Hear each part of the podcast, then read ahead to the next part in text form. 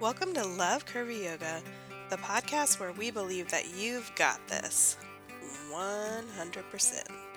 Now let's get into it.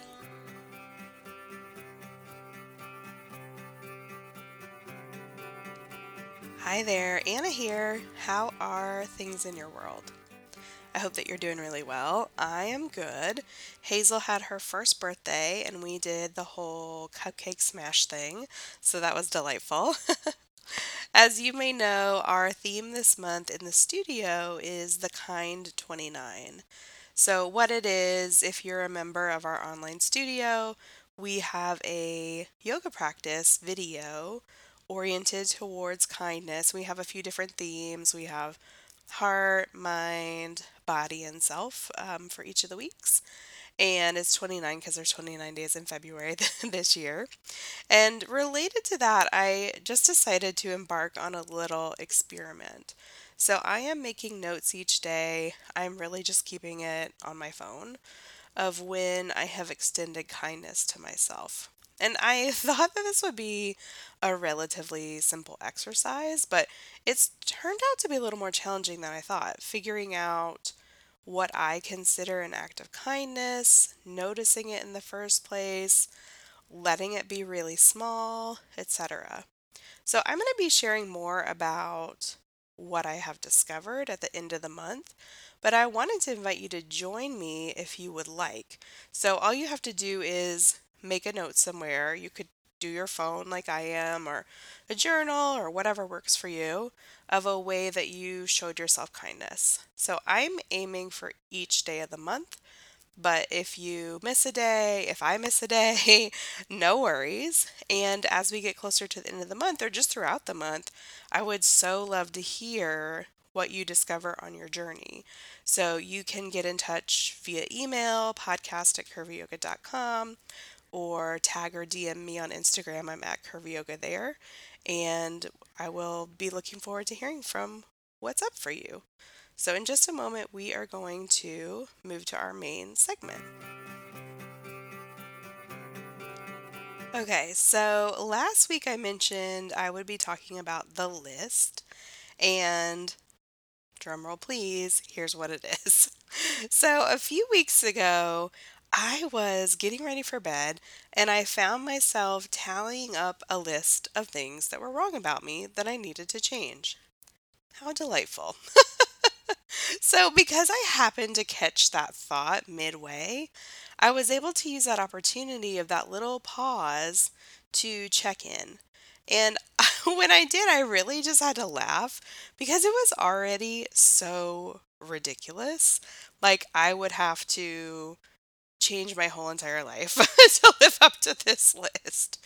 So, just for fun, I thought to myself in the moment, well, why don't I just keep going? I'm just going to write up the whole list that I just interrupted. So I grabbed my journal, it was right there, and wrote it down, and here it is. So, neck getting saggy, too up and down with my moods, belly bigger and floppier, too indecisive, gray hair is starting, skin red and dry. But does skincare even work? Have nothing left to say and no one cares. Hmm, is that all? I hope you can hear my eyes rolling from there. Oh my gosh, wow. Sometimes we are really really hard on myself ourselves, myself and ourselves. So, at a different point in my life, writing this list down would have been really discouraging. So, I don't necessarily recommend it. but what I found in that moment is seeing it all written down, how I would, like I said earlier, really have to become an entirely different person. And that, in that moment, really just highlighted the absurdity of that voice that most of us have. So let's just kind of break down this list and how really fed by capitalism, sexism, all kinds of isms that this comes from. So, first up is the neck. Um, this is called aging, necks and bodies change, as I talk about at length on this podcast. And while, of course, people do things to fight aging, that's not what I want to do.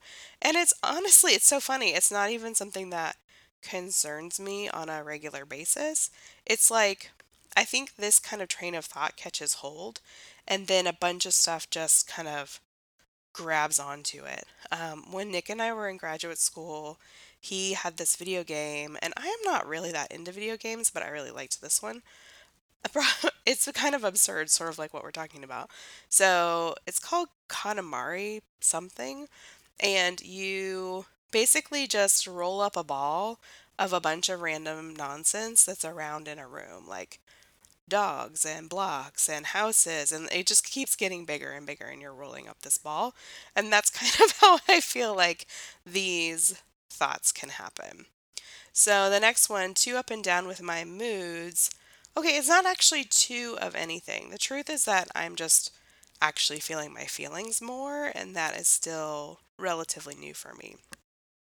Per usual, standard disclaimer if you feel like your moods need more support, get it. I am in weekly conversation with my therapist, and she's always telling me that what I am feeling is not too much. Okay, belly. Okay, maybe my belly is bigger and flappier. I am a fat person. Spoiler alert. and I recently had a baby and a C section. So it's not too surprising. And the biggest thing of all is it, it doesn't have to mean anything. Once again, we'll file this under body change. Too indecisive. The first thing I thought when I was reflecting on this for this conversation is is that actually true? And when I looked at the evidence in my life, I was like, not really. This is another one a little bit out of left field.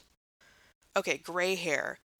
Honestly, I really don't know how this one got on the list because I'm actually excited about it. I actually joked to Nick recently that I will soon be the grayest woman in my family because most of my female family members dye their hair, including some who are decades older than me. Skin, okay, I'm still not convinced about skincare. I saw a group of articles about things that people had quit in the New York Times, and I'm interested in that. So I was kind of clicking through, reading different topics. And of course, then I hit my limit and I couldn't read any more articles. But one of them was called I Quit Skincare, and I just felt really seen, even just by reading the headline. So maybe next month when I am back at zero on my New York Times articles that I'm allowed to read, I will um, go check that one out. Okay, the last one have nothing left to say and no one cares. If you have been here for a while, you know that this one is a constant for me, so I am not surprised this one's on the list. It's kind of like, you know, that person you always hope to avoid at a particular location, but you inevitably always run smack into them? That's how this is for me. So I think one of the reasons I was able to laugh instead of cry or start a capital N, capital M, new me project or a diet was because I was able to pause and catch the thought. Now, is this something that I do all the time? Uh, uh, obviously not. Hopefully, that's obvious. Because um, we have a bazillion thoughts a day. But sometimes, like in this instance, I do. And it's not because of anything special about me, but just because I've been showing up for my practice with enough regularity over the years that I have a little more ability to notice my thoughts. And I'm sure you can see this, but it ties in so well to our theme of the Kind 29. I was recently reading a book that I really enjoyed called Moving into Meditation by Anne Cushman. I'll link it for you in the show notes. And one of the quotes that I highlighted in there, um, she said, Each time you kindly bring your attention back to the now of your practice on your own, without an external reminder, you train up your capacity for compassionate presence. And I really think this is it. This is the whole thing. So, how do we show ourselves more kindness? We can't go back in time to do it, though we can have a conversation with our younger self and approach it that way. And we can't do it in the future, though we can definitely create boundaries and frameworks and practices that make it more possible. But the main entry point we have is right now. Noticing a time that you're not greeting yourself with gentleness and turning towards kindness. Not being hard on yourself for how you didn't start with kindness. because look, that would be really easy for me to do with the list. After all, haven't I been practicing and writing and teaching about this for many years? Yes. Haven't I written a book where this is the main topic? Yes. But that's kind of really the whole point. It's not something that's one and done for any of us. An image that the meditation teacher Tara Brach uses that really resonates with me is that of a bird. And she says, The two parts of genuine acceptance, seeing clearly and holding our experience with compassion, are as interdependent as the two wings of a great bird. Together, they enable us to fly and be free. And that's really what we were just talking about pausing, seeing what unfolds, turning toward kindness.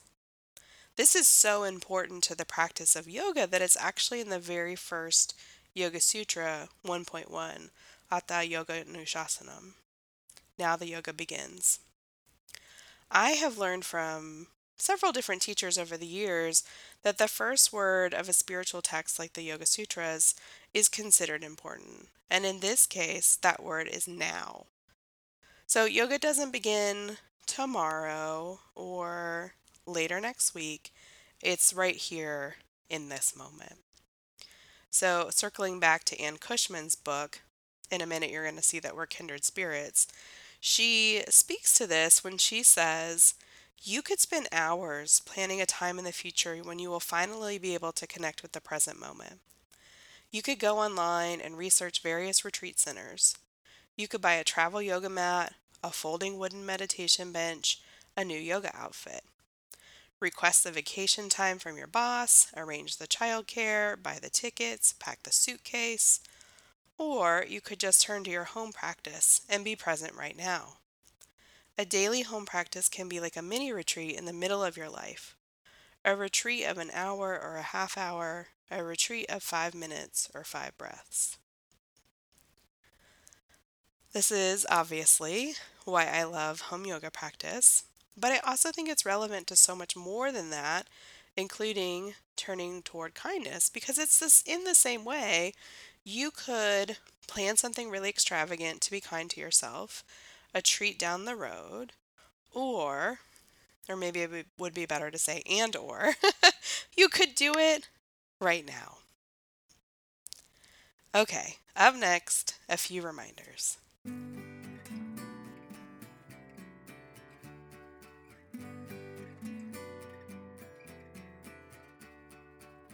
All right, reminders, studio members, remember that you have support around all of this. We have a daily recommended practice for you, as well as a daily kindness invitation. So you can find all of that on the site under the February 2020 calendar. I will also link it in the show notes. If you're not a member, here is a reminder that you can join us at curvyyoga.studio, and I will also link that in the show notes. Okay, if you have questions, comments, feedback, ideas, send it my way at podcast at curvyyoga.com.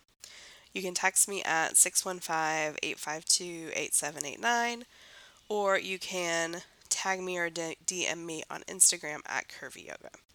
So let's close with one breath together. We'll inhale and exhale. The light in me honors the light in you. Namaste.